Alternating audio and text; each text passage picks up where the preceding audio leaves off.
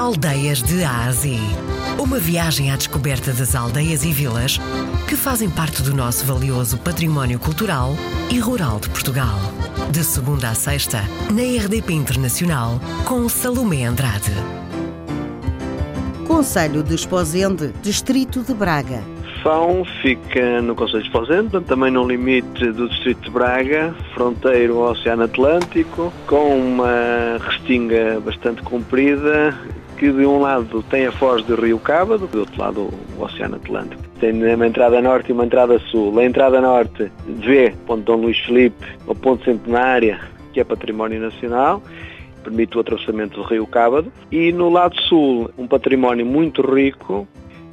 Foi uma população que se habituou, portanto, aos serviços, mas também temos uma parte agrícola e também tínhamos uma comunidade pescatória que, entretanto, agora está sendo cada vez mais pequena. Porque, na verdade, nós temos aqui também temos um casco histórico bastante rico.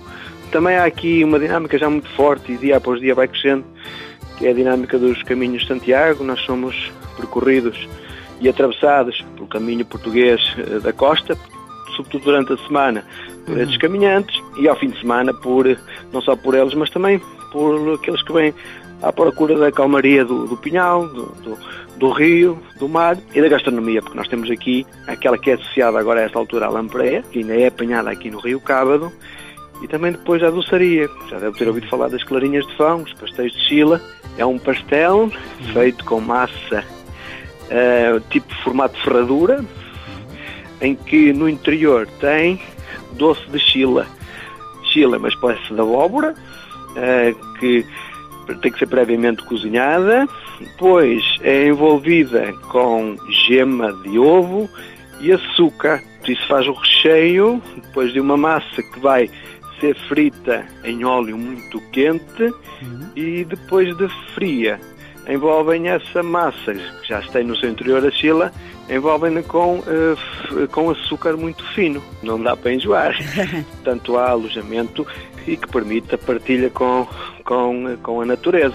Nós também somos muito frequentados por gente que vem fotografar aves, portanto apreciar a natureza. E agora temos já ecovias, duas sobretudo. Há a Ecovia Litoral, que está a ligar os concelhos de Esposende, Caminha, Viana do Castelo. E uma ecovia que está a aparecer, que vai subir todo o Rio Cávado.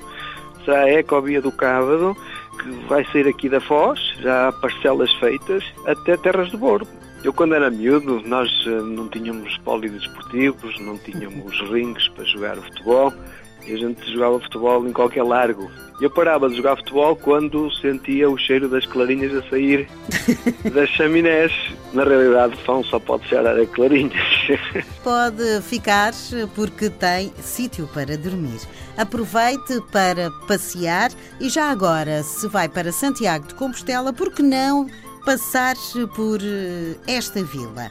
Já agora, se passar por lá, não se esqueça de provar a boa lampreia e também comer o pastel clarinhas de Fão. O nosso Cicerone foi o presidente da Junta de Freguesia, Luís Peixoto.